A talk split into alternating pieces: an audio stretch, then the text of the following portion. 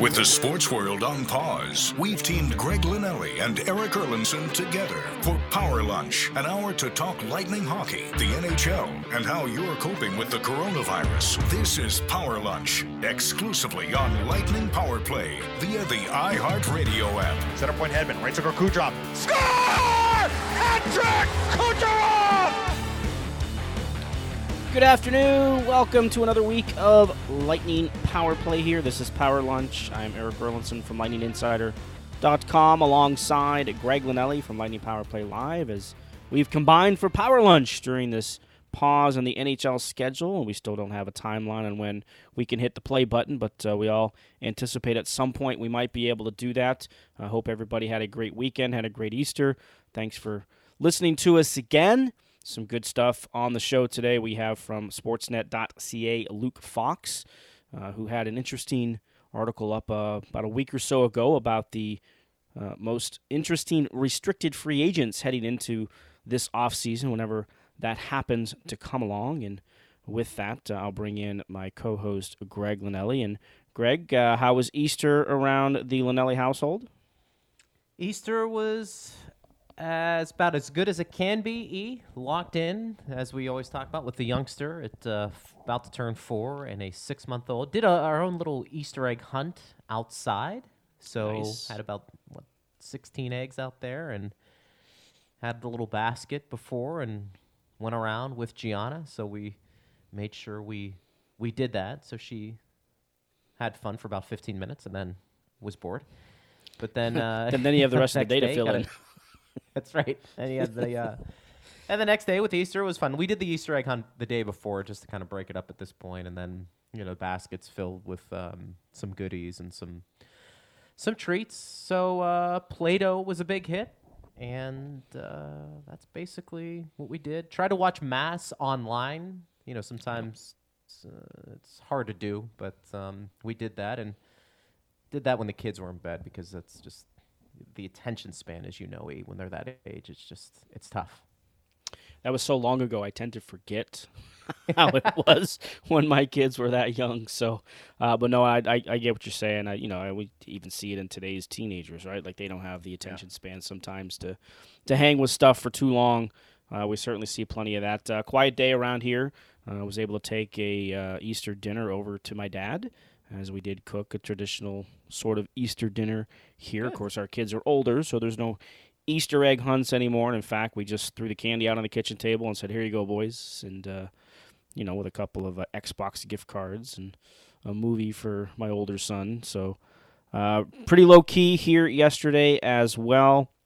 Uh, it was kind of a low key situation this weekend in terms of sports and the, the uh, hockey world in particular, but uh, something I wanted to bring up with you, Greg, and, and sort of reading around. And if anybody doesn't catch it, ESPN with uh, Greg Wyshynski and Emily Kaplan do a great job of sort of recapping the weekend, the previous week of things that might have come up. And uh, they did have a conversation with Bill Daly, NHL Deputy Commissioner, and we've talked a lot about the neutral site possibilities. Um, you know, Bismarck, North Dakota, Manchester, New Hampshire, and you know Saskatchewan, and and all those other areas. Um, Bill Daly did come out and address that and said that they haven't put any sort of a list together, let alone narrowed down a list. But he did acknowledge that they have discussed that possibility. I thought that that was very interesting that the deputy commissioner would come out and address that almost directly and didn't deny any of that possibility.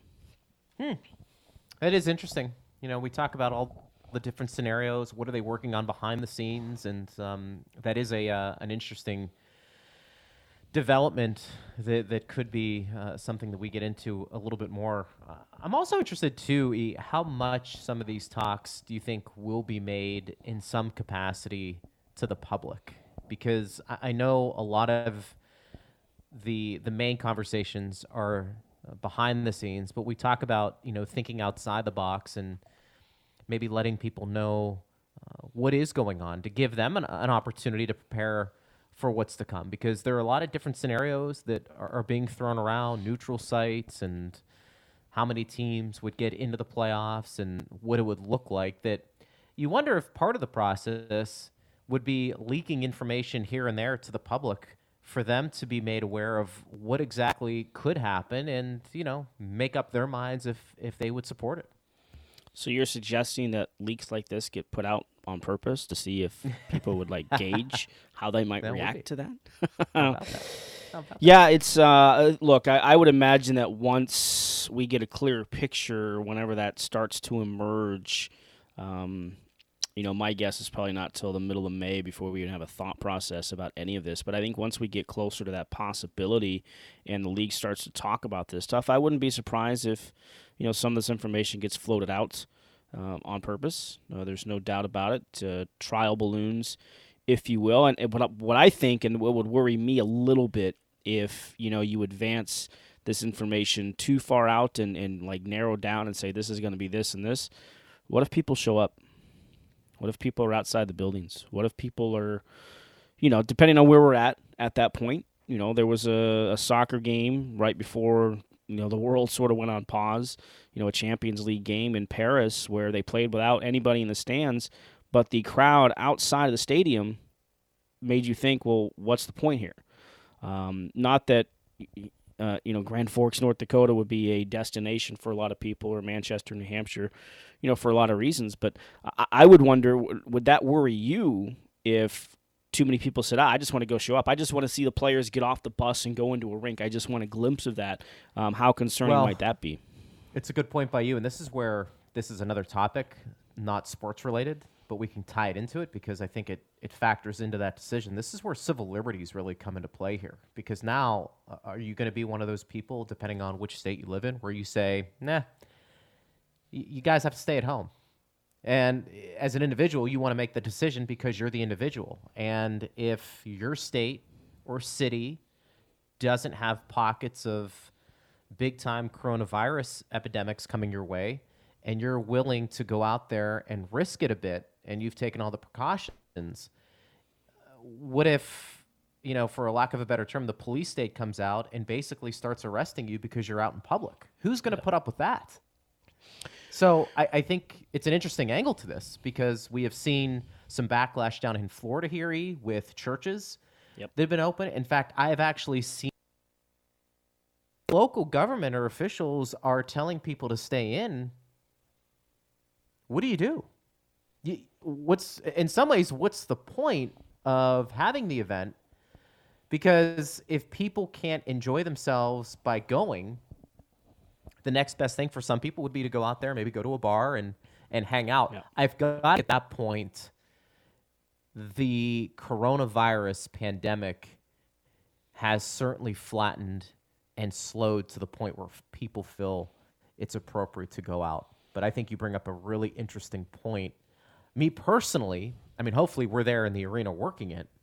But if I'm removed from that equation, E, and I had the option of going outside and taking it all in. I don't like crowds too much anymore. It's because I'm I'm getting older. Not as old as you, but I'm getting older. so I probably wouldn't venture out. But that's probably more because, again, I don't like crowds. If I'm younger, I probably wouldn't have a, a problem going out there and, and just getting out. Yeah, it's it, it's interesting, and then and then you go back to some of the thought process. I've seen plenty of people come across, you know, in in re- the possibility of return to sports, and this certainly came up with the uh, baseball proposal in Arizona. If it's not safe for all of us, it shouldn't be safe for any of us, and that's where you come into this as well. So as much as we want sports to come back, as much as we want that entertainment, as much as you know the players and the leagues and everybody else wants to have that back, at what point you know does it have to be safe? Will it ever be safe for everybody at that point? And you know those are some of the things I think that we're going to have to deal with uh, on the other side of this whenever it happens to come out. Now, in in speaking about Major League Baseball, sort of along the same lines, did you see the one sort of the radical thought process of um, basically realigning the divisions for this year based on spring training locations? So you could have a division, say, with the Tampa Bay Rays and the Minnesota Twins because they train in Fort Myers, uh, the Red Sox, or something like that, based on geography in their state. So you would have an Arizona League and a Florida League, and they would be grouped by geographics so that they would still have their own facility work out in and play a Major League Baseball season that way. So that's kind of along the same lines as this too. We know that those stadiums, the spring training sites, don't usually hold more than eight, nine thousand uh, at the most. Um, so I mean, that might be the first test subject when we get there to see how this is going to work. Will people show up? Will they try and get in the stadium, even if it only seats six or seven thousand? Well, and and that. So wait, run that scenario by me again. So you'd have basically a neutral site for a bunch of teams well, neutral site, neutral site in the sense that um, everything would take place either in Florida or Arizona. You have the Cactus League, you have the Grapefruit League, and the Grapefruit League in Florida would be their division would be geographical and then you'd have the western part of Florida would be in another division. You know, the teams that train in West Palm mm-hmm. Beach and Port St. Lucie and that, and the same thing in Arizona. So they would still have their home facilities to work out in and play games at those spring training sites. Or you do have three domed stadiums in this scenario as well. Tropicana Field being one of them, uh, Hard Rock Stadium down in Miami. Um, or whatever I, I think whatever it's called where the Marlins play, and then you have um, Chase Field out in Arizona. So you still have three major league facilities that you could utilize as well. See, if you end up going to something like that, you know, first you have to figure out logistically does that make sense. But if you're going to have, you know, multiple fans and multiple teams playing in an area, you're going to have people that travel, I would think. And now you're just talking about a lot of different people congregating to one area. So for me, if you do something like that, that tells me you think the the coronavirus is under control and you're okay with having that many people around one another. Now, whether people do that, E, I think that's going to be the interesting part. I think it's we have to look for a couple of things. One, the league going to something like that and opening it up and probably not allowing fans to partake in the game, but if you end up having a bunch of games in one location to make it a little bit easier, I think logically you're telling us that you think it's pretty safe out there for people to interact. So I think that'll be interesting. But I also think, too, the second part of that is as a fan, how are you feeling about that? Would you be inclined to travel to see your team play in a scenario like that? And I think, would you be uh, in favor if you can't go into the arena? Watching things from outside, whether it's a big screen TV or whether it's you know a scenario where you're at the bar and you're watching games, because you know businesses will love that, particularly bars, if yeah. they can get that type of traction. Again, the question becomes. What would fans do in that instance? And really, what would those establishments do in terms of, you know, do you have six feet in between tables? Are you, you you're breaking it up at the bar where you know, you leave a seat in between you and somebody else to social distance. I, have got to think if you open it up back up, you're probably looking at it where um, you're going to let the people decide what they want to do. Yeah, because then you know you talk about people congregating at bars. Well, if they're okay to congregate at bars, why would they not, not be able to congregate inside the stadium? That's you know there's, there's the balance yeah, there in, in, terms of that. And, and one of the other things coming out of the conversation that ESPN had with uh, Bill Daly over the weekend is I think Carolina was the first team to publicly talk about this, and we've mentioned this before. Sectioning off certain areas of the arena so you have social distance inside an arena. That's a, I know that's something that Don Waddell talked about the other day, the general manager of the Carolina Hurricanes. Like, would you be okay if in Amalie Arena, which seats 19,000, they were limiting it to 7,000 and you had to be spaced out? How would you feel about that? How would that work? How would that look? Who gets the tickets? Does that mean the ticket prices soar because the demand's going to be a little bit different uh, as well? So, um, I mean, what, what, thinking about that sort of an idea if it's spaced out inside the arena? It's a good question.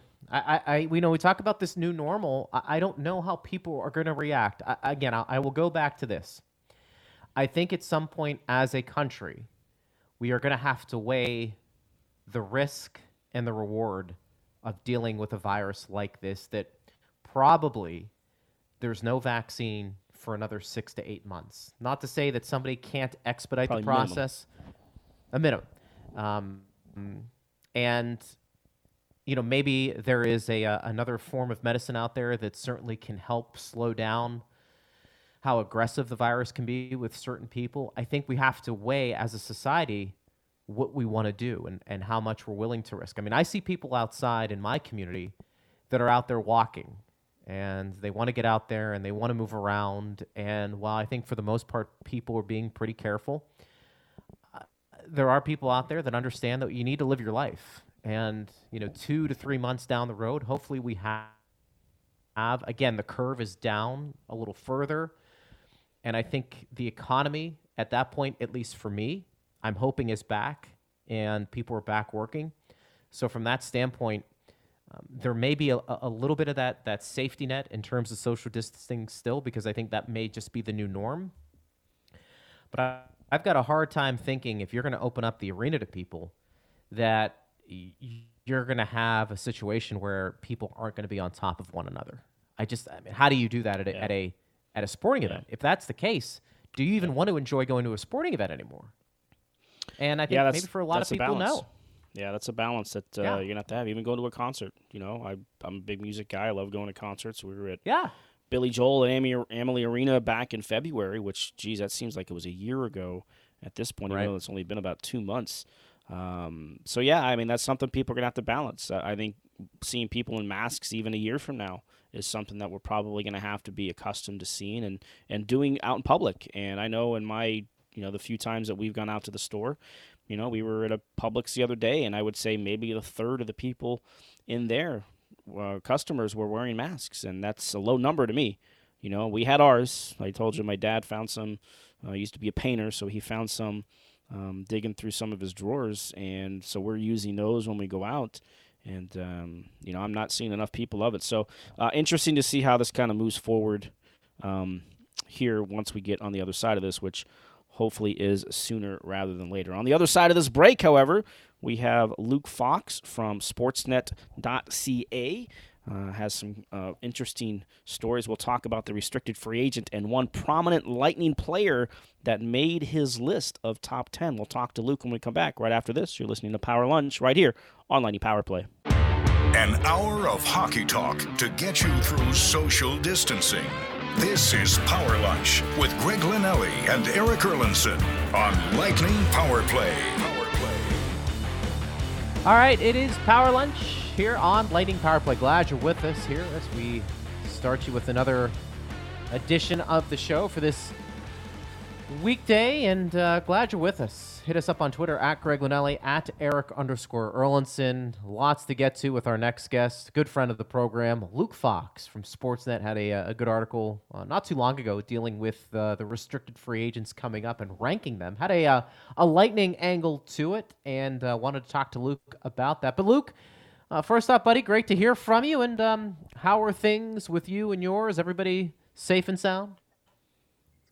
Oh, things are pretty well, all things considered. Uh, just working away and uh, spending some time homeschooling my my son, who's nine years old in grade four. So I'm I'm brushing up on my long division as well. So I guess that's one positive that's going to come of this is uh, I might be a little bit quicker and uh, with my uh, division. Yeah, I, I find I've got to think, and I have a a about to be four year old and a six month old Luke. So I'm not there yet, but I have family who are teachers as well, and you know the whole process of online teaching and then parents having to teach. Um, it, it almost feels like you're going to school for the second time. You know. Oh, it, it really does. I'm just I'm just thankful he's only in grade four because if, if he was in grade six or seven, I'm, I might be in trouble. Yeah, my, my kid's math passed me by about uh, sixth grade. Uh, it's like, yeah. forget it. You're gonna have to ask your mom. She's she's a math person. She is actually a teacher. She teaches kindergarten. So uh, if you can imagine what she's having to do, teach kindergarten from home. Uh, it is certainly a different uh, situation for all of us. Uh, my other my other kids are in high school, so they're very uh, adaptive to this technology that they've been able to use. Uh, but my wife, as I've mentioned more than a few times, uh, trying to teach five year olds via the camera on their computer can be among more than, one of the more challenging things, other than being married to me, that my wife has experienced. Yeah, my goodness. I saw my son Will's teacher, and she had a Zoom call with the entire class um, just one day to, to kind of kick this off. And they're all talking at once. It was just mayhem. Uh, it was pretty pretty funny to see. Well, you know, it's interesting, Luke. Um, before he jumps in here with a question, Luke Fox from Sportsnet, we talk about what's the new norm after this. And, you know, we're just talking about teaching and teaching online. You may have people working from home a bit more moving forward. What do you think? If and when play does resume, let's hope, hopefully, for argument's sake, it's it's this year and relatively soon. What are some of the things that are going to be the new norm, not only for the NHL, but you think sporting events in general? Yeah, I mean it's it's going to be wild. Uh, it's hard to envision uh, things coming back like normal. You know, like the, with the flick of a, a light switch. I imagine if we do get hockey or basketball back, it'll be in empty arenas with no fans, and then. Uh, at what point do you gradually start bringing fans back, and what kind of measures are taken at the gate? Um, I think it's going to present a lot of interesting questions for um, the people that run the the rinks um, as well as the teams, and uh, just talking to some players over conference calls and Zoom calls the past couple weeks. That idea of of you know jumping back into playoff hockey and the uh, the seats being completely empty will just be so surreal and so bizarre because all of my fondest memories when I think of covering or, or watching playoff hockey as a kid, you know, so much of that is the atmosphere, and so much of that is you know guys scoring a you know triple overtime winning goal or something, and jumping into the glass, and the fans banging on it, and the the building just rocking and being deafeningly loud. Uh, it, it's it's going to feel weird. Um, I I did catch a little bit of the WrestleMania um, that went on without fans, and I'm not even a wrestling fan, but I, I was I was just curious to see what it would look like, and it didn't feel the same, to be honest with you. Like not even close. Uh, I I think we maybe we'll gain a new appreciation for how much uh, fandom matters in in our experience in our viewing experience and in setting the tone when we're watching on TV. What about in the scenario, Luke, of these neutral site uh, situations that the league has talked about? We've heard North Dakota, we've heard uh, Saskatchewan, New Hampshire, some other possibilities if it's in more of an intimate rink rather than these big 18 20,000 seat arenas that we're so used to with NHL games. You know of course many of these players played in junior uh, in small crowds you know but the difference being no crowds. If it's in that smaller atmosphere that smaller rink would that maybe change anything? I'm sure you've been in plenty of those junior rinks during your day.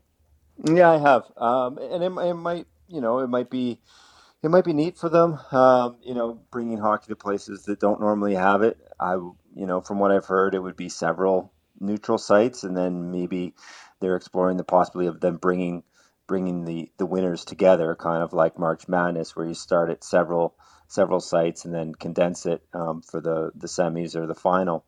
But uh, you know, I, I just feel like there's going to be a lot of risk, even if you go to these less populated areas um, there's just so much human interaction, you know, even if you lock down the players to like kind of an Olympic village style housing and, and try to monitor who's coming in and out with food and supplies. Once one person gets it, uh, you know, hockey is such a, you know, it's such a contact sport within the teams. They're all huddled in the same dressing room. They use the same exercise equipment even if you're wiping everything down, once one once you get one positive test, I don't know how that can't you know shut everything down again. Um, so they, it, they're going to be extremely careful. I, I know they will, but there's this this push and pull of wanting to get sports back in any form or fashion by any means necessary uh, because of you know economics and because people are starved for something uh, live and, and fresh to watch on TV. Um, but there's that risk of coming back too soon.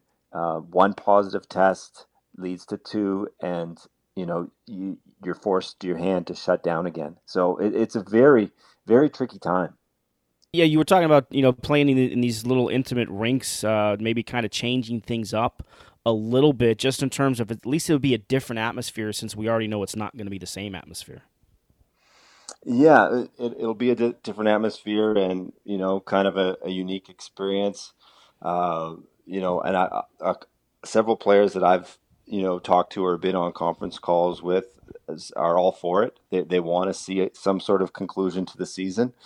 I just believe there's a heavy risk reward um, kind of push and pull going on here because even if you go to a, a sparsely populated city, um, one of these you know smaller locales, if if anyone contacts the virus, uh, one positive test could set things back. So I just think they have to be extra precautious, and they might even need to be a bit lucky um, in order to pull this off. It's I think it's very wishful thinking, unfortunately, at this point. And uh, I would love to see a conclusion to this season because it feels like you know we're 85% done about about there.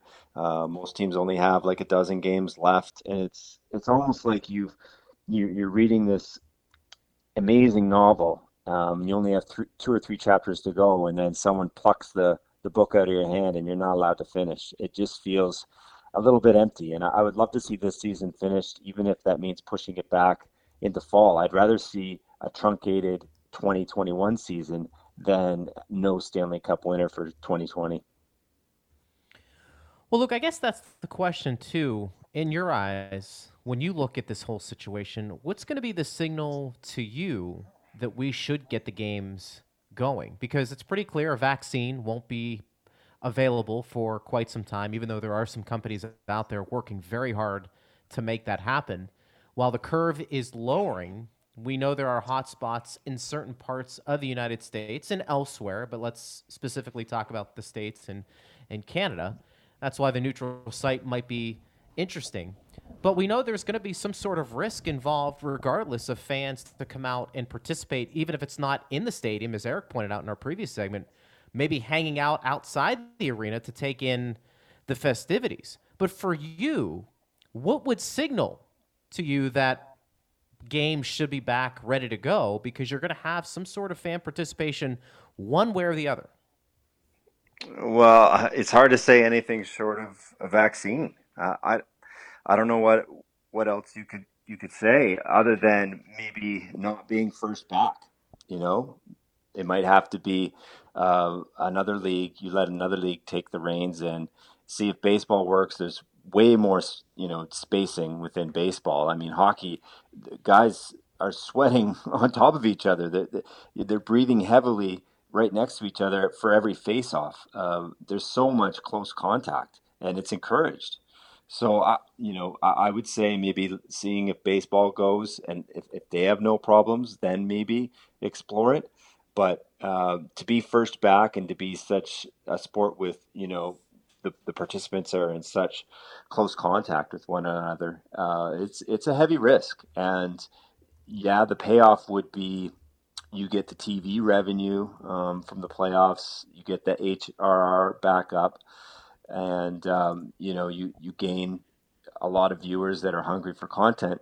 But the downside is you could run into the serious health and PR debacle of coming back too soon and uh, a player or, or a coach or, or anyone uh, getting the virus. And it, it's just such a it's such a dangerous game to, to play with until there's a vaccine.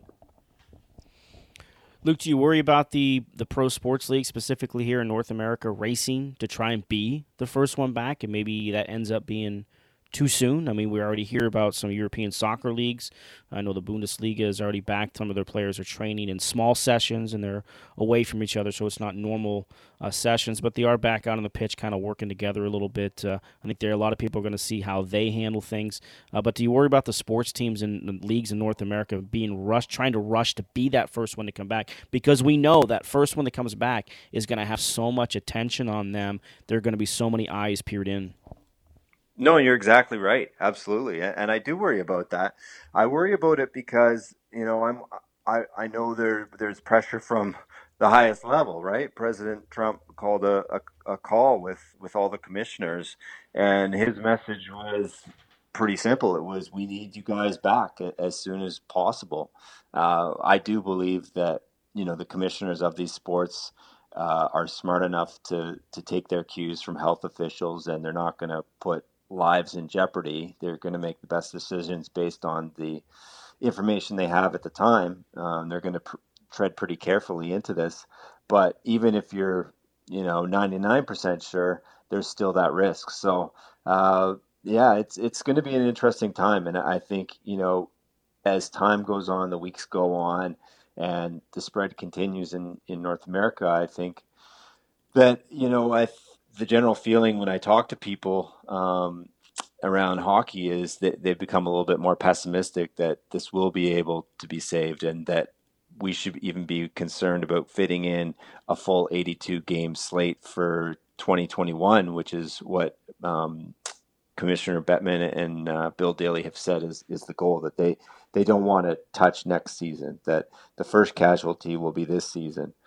So, uh, you know, it's, it's not the most optimistic times, but, you know, as many have said, you know, uh, sport hockey, that they, they kind of take a back seat at this time and become uh, a much much lower down on the priority scale. Let me ask you this, Luke. It's it's a complex situation, and I don't think there's any right answer, but I think it is worth discussing. And I agree with you. I think getting a vaccine to the market sooner rather than later would help ease, I think, a lot of people's minds. However, we know that's a process and may take a little time. Would you allow for some people to go back to work and try and get the economy back. Because we know if you keep things shut down till a vaccine is here, you're not going to have a market. I mean, we're going to, I think, suffer a, a, huge depression. I mean, we've already seen the numbers here in the United States with people filing for unemployment. Um, that, in and of itself, I think, probably has a longer term effect than the virus in and of itself. And I'm somebody who was affected by the virus. My dad uh, came down with it back in Pittsburgh, and um, he had to fight it hard. He had that fever at about 100 degrees for 10 days, and it beat him up pretty good. Thank goodness he recovered and was in really good shape from the standpoint that physically he was able to battle it and didn't have any pre-existing conditions. But you know, if we if we let this longer, if we let the the economy continue to be what it is, where everything is shut down, you're not going to have people have money to, to go to hockey games regardless. So do you? I, I know you know this, but there there is almost that that fine line of when is it safe, and at some point you probably do have to have your eye on when people can come back to work. A to have disposable income, and B just in general to get things going again, so people feel good about themselves. Well, yeah. First off, I'm glad your your dad pulled through, and I, you know, I'd love to hear what what he would thinks about that. I mean, I mean, in my view, the economy, employment, th- those type of things, you know, as important as they are, they have to come second to the health and well-being of everyone and, and people's safety. Uh, I think there's a lot of jobs where you can work from home. Obviously, not not all jobs, and this has affected a lot of people's employment and, and you know income, like you said, to to spend on on a ticket to go to a hockey game. But that that point all becomes moot if uh, if health's not taken care of, and that, in my mind, that has to be the number one priority, or else you're you're you know patching up the trying to solve one problem when the root of the issue isn't solved yet.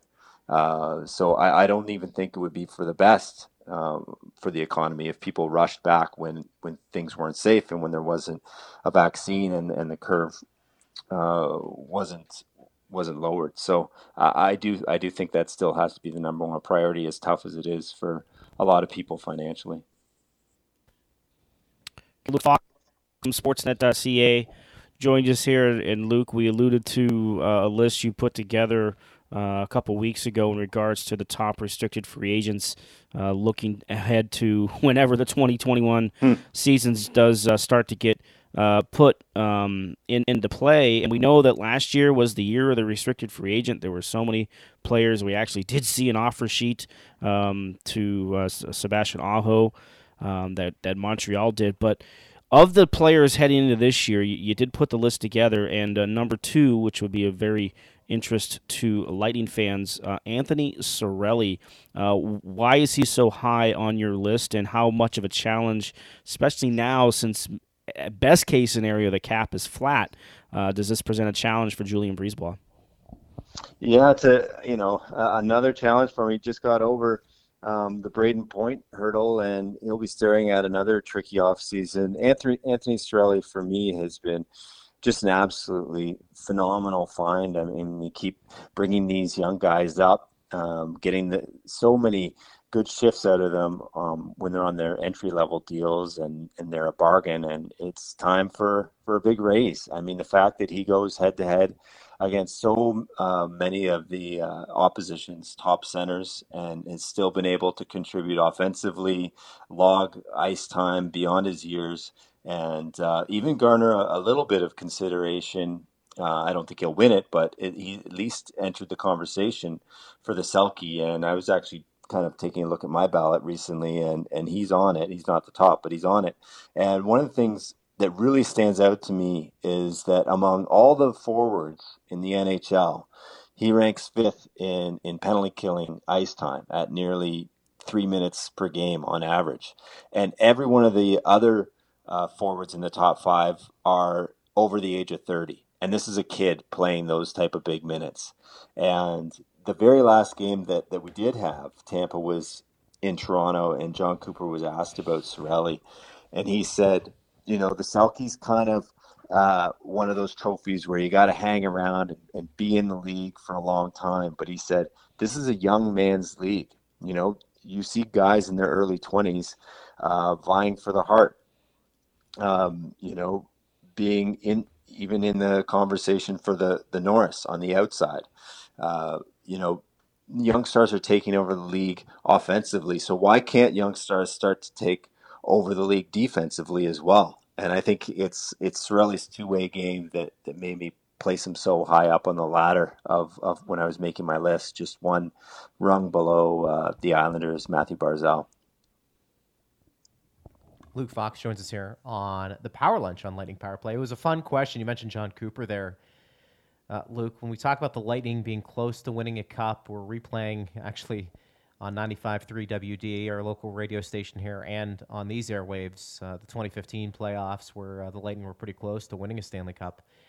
I wonder for you, whose legacy receives a bigger boost if they do win a cup? Jon Cooper or Steven Stamkos? Stamkos, Uh, you know, borderline Hall of Famer. He keeps it up. His numbers, I think he's going to be in if he wins a cup, I'm not sure if that elevates his status a bit more in terms of how we see him with the greats of the game. But I always felt like talking to national guys, even locally here too, with Jon Cooper, the opinion of him is very high, and that if he were to win a cup, I wouldn't be surprised if there were a lot of people that have him number one uh, in terms of being the best head coach in the league. Do you get that sense as well? And who do you think would receive a bigger boost if Tampa Bay was able to win a Stanley Cup, whenever that may be? Yeah, no, and I mean they, they were one of the front runners and, until we hit pause for sure. Their, their game had really rounded into form. Uh, that's a great question, and I think obviously both of them would. I, th- I think you know Victor Hedman's legacy would, Vasilevskiy's as well. There's a, there's a lot of uh, members of that franchise that that would see their how they're viewed historically, you know, elevated because the cup ring is everything. For me, I think it, it you know, maybe I would give it to Stamkos by a hair just because I think those of us who aren't, you know, in the trenches following the game day to day just place players on a bit of a higher pedestal and think about their legacy and their reputation a little bit more. Uh, the fact that Steven Stamkos had the, you know, the, the, that one year where he scored 60 goals, he had a chance to leave Tampa for for more money um, at least cap hit wise, and he chose to stay uh, and said, "No, this I want to stay, be this captain of this team. I'm going to set the tone for." Uh, guys that come after me to sign for a little bit less because they want to be part of a winning organization. The fact he has a C on his chest, the fact that, you know, it seems every second year he's dealt some horrible bad luck injury and just, you know, puts on the blinders and just grinds away in rehab and gets himself ready to to compete again. And and um, the fact that you know he's the kind of guy that stands up in the dressing room and calls the team out when things aren't going right the way he did I think it was in, in October. I think it was after a, I think it was a Carolina game. He's like you know he, he kind of sent a wake up call to the team.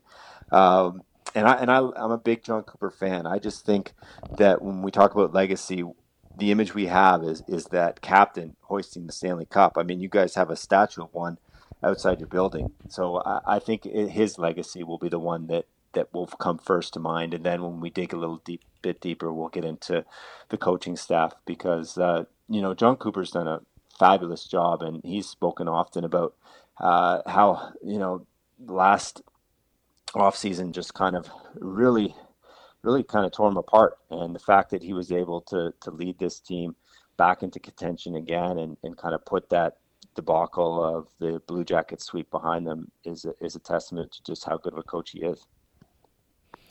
Luke, uh, last question from my end here. Uh, I mentioned how the, the salary cap, in the best case scenario under these circumstances, remains flat for next year. We know it's going to have a huge, huge impact on what Julien BriseBois has to do. You're based in Toronto. You're around the Leafs a lot. What's that going to do for the Leafs you know, a potential first round opponent, and who knows how many times they might meet uh, in in the next couple of years with how good both these teams are. What does a flat cap do for a team like Toronto that already has so much money tied up in in the big three and Tavares, Matthews, and uh, Marner? Yeah, and Nylander is, is just a shade under seven million. So, no team invests more uh, in their forward core than Toronto. It's it's really lopsided lopsided how they how they've balanced the books in terms of investing so much in these young, dynamic, exciting forwards, and they're, and they're all living up to their their money. You you could argue individually they they've all had nice years. Uh, it's just a, a really unique approach to to kind of scrimp and save on the blue line uh, and, and, invest so much in forwards. So the big challenge for them will be will be defense. Uh, right now, they only have two, you know, solid bona fide NHLers on the back end under contract in Morgan Rielly and Jake Muzzin, who who was heading towards free agency, but they just re-upped him right on trade deadline day. Um, they have an emerging guy who's who's kind of overachieved, a late bloomer in Justin Holl, uh, who's played some nice minutes.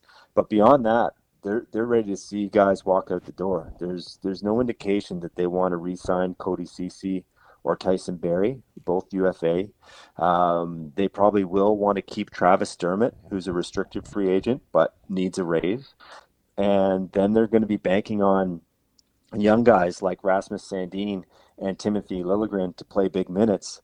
Uh, and these are these are fine prospects and, and fine guys, fine young players on the come up. But the it's a big question mark whether they're actually ready um, to log, you know, top four, top five minutes. So they're they're going to have to find some money to, or make a trade to fill in the gaps and find some more veteran defensemen, and that'll be the the massive challenge, especially with the flattened cap, because they're right up against it, like the Lightning, and we're one of those teams that was kind of banking on that that that uh, high end going up.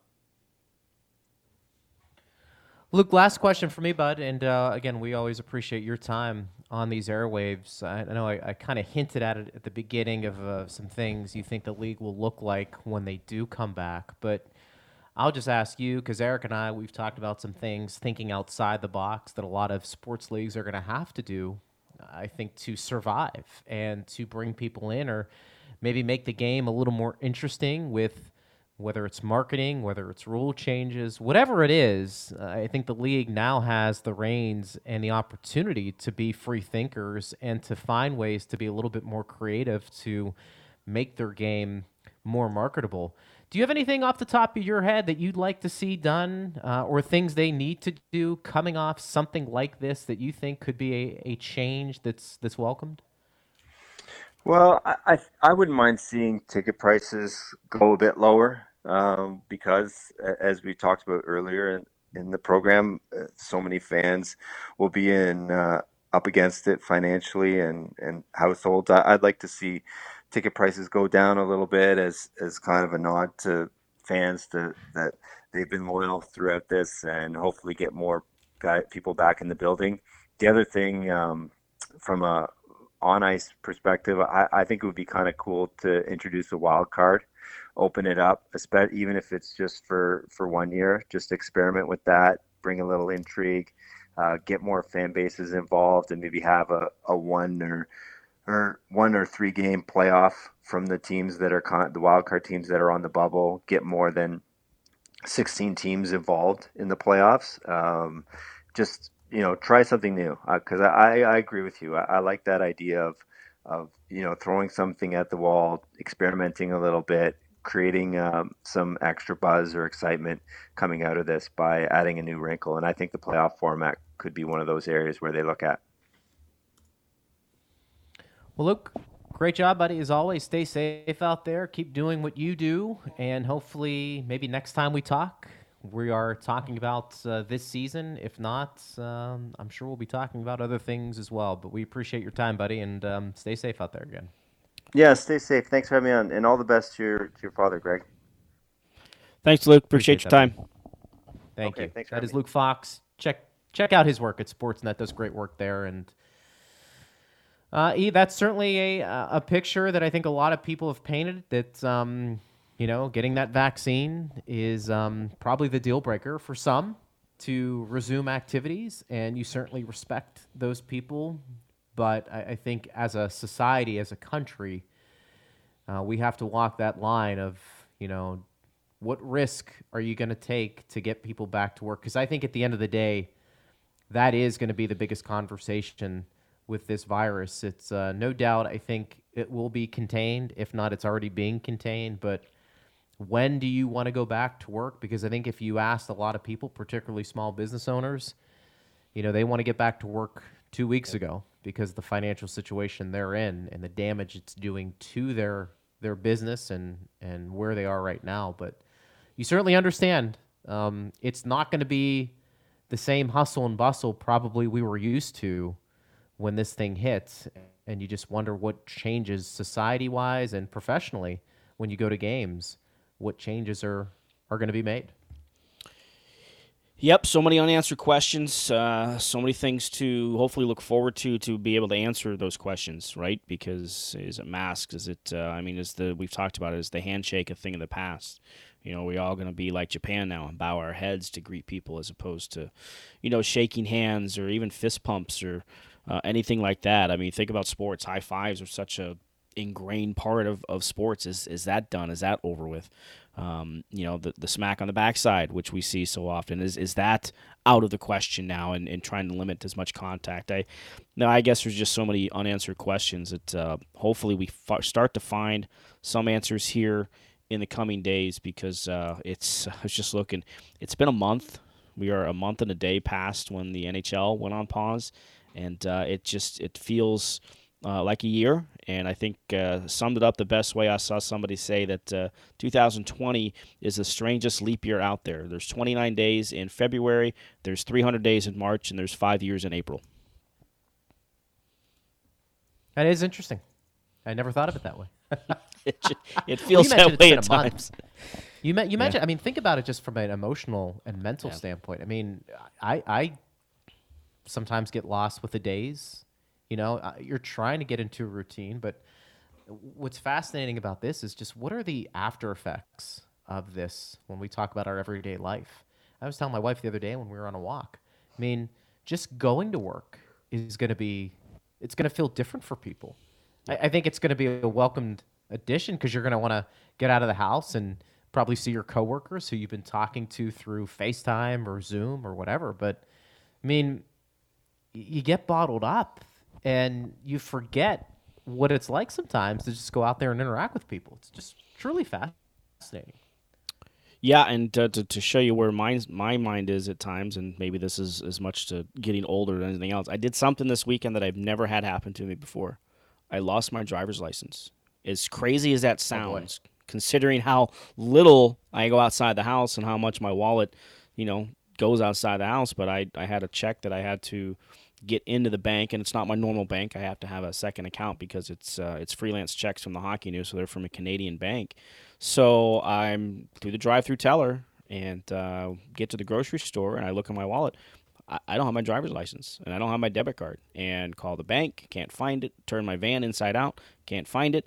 Uh, it just strange that at this time, at this point in time, where I'm hardly going out the house, maybe once a week, I end up losing my driver's license.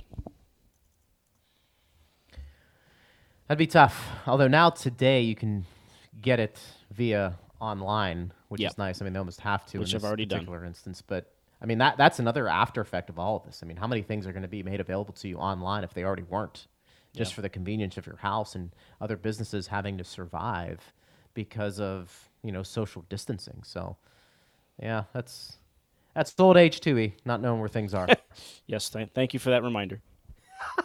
which, which because of my age, I need more reminders than usual. hey, I'm I'm getting there, buddy. I'm getting there. There are days I'm kind of like, did I just say that? Did I just do that?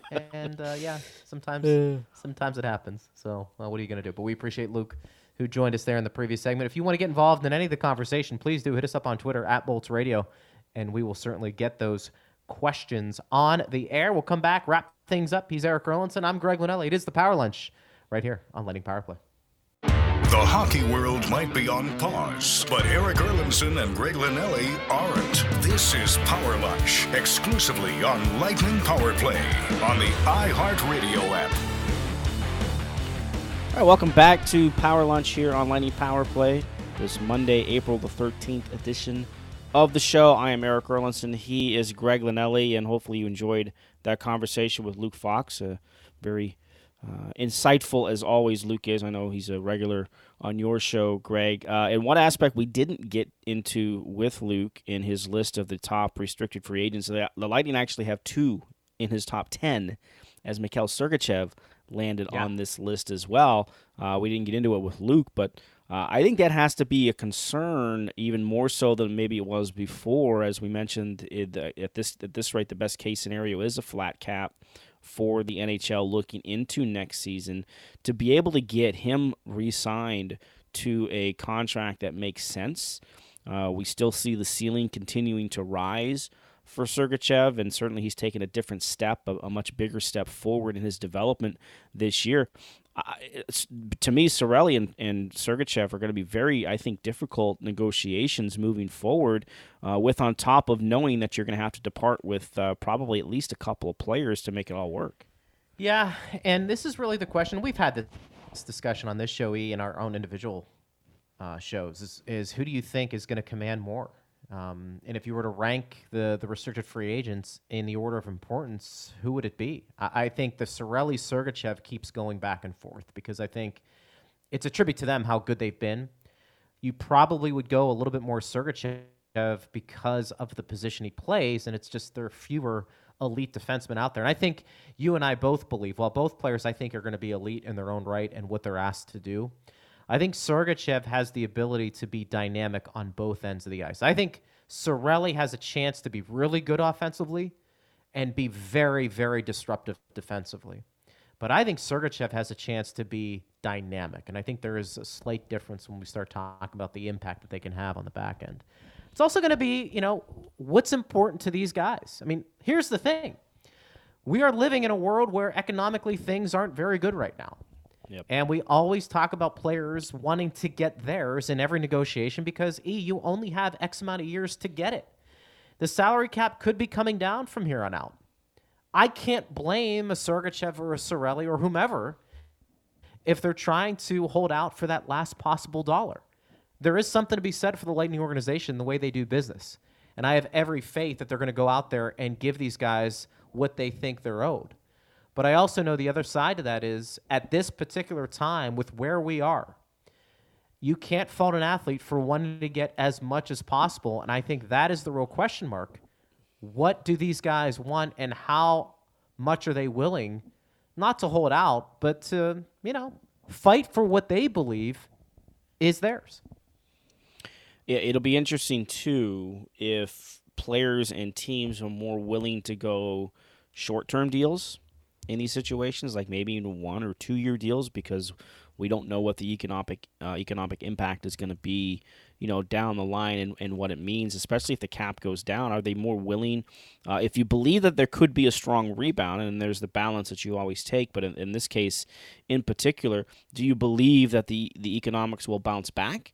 And pro sports will get back to the level that they were at, or are you concerned about it going down? And, and there's a big balance there in, in what teams and players are probably going to be willing to do. And it's probably even a bigger gap because the players are going to want the long term security and the teams are going to want you know a little bit more understanding of how things are going to work moving forward. So uh, I don't wonder if we might see more shorter term deals just to kind of see how this all plays out, as opposed to you know I mean both Sergachev and Cirelli would be eligible to sign eight year deals under the current parameters of the collective bargaining agreement.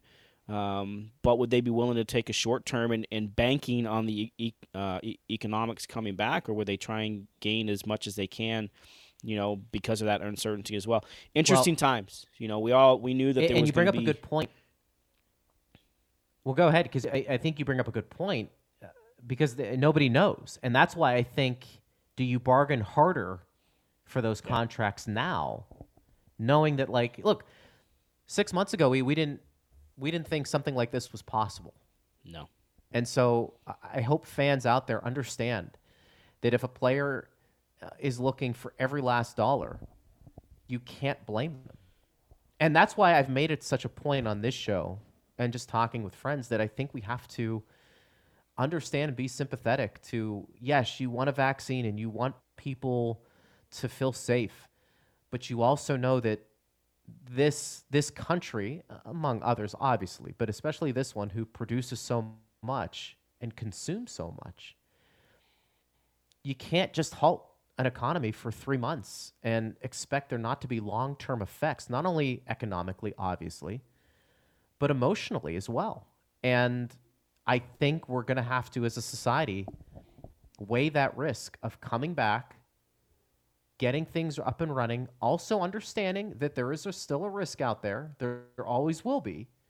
But weighing that risk in hopes of getting the economy starting and getting families back to where they feel better. Because I think that's going to take a lot of time getting back to the restricted free agent conversation. These guys want to hold out for as much as they can, I can't fault them me because we just, you never know. And I think this year has shown us you don't. Yeah, I never fault players, you know, trying to gain as much leverage as they can in, in contract negotiations. It's because that's what it is. It's a negotiation. You put a value on yourself, and a team puts a value on you, and you're trying to find, you know, the area Well, in rational. between that. Well, it's- I can be irrational too. Just ask my wife. Um, but yeah, from a rational standpoint, Well, that's that's, you know, that's that's kind of how you have to look at this. But uh, Yeah. you know, I, it, it's such interesting times on so many levels, and this is minor in comparison to where you know real life is. It's- Sports is not always real life; it's entertainment and it's fun, and we love it. Um, but from that standpoint, I mean, the Lightning were already up against issues heading into this summer or this off season. We can't even call it the summer anymore. This off season, whenever it happens to come, that this now puts an even more interesting and more difficult situation for Julien Brisebois and his staff to find a way to try and keep players intact, you know, on whatever type of hockey we have on the other side.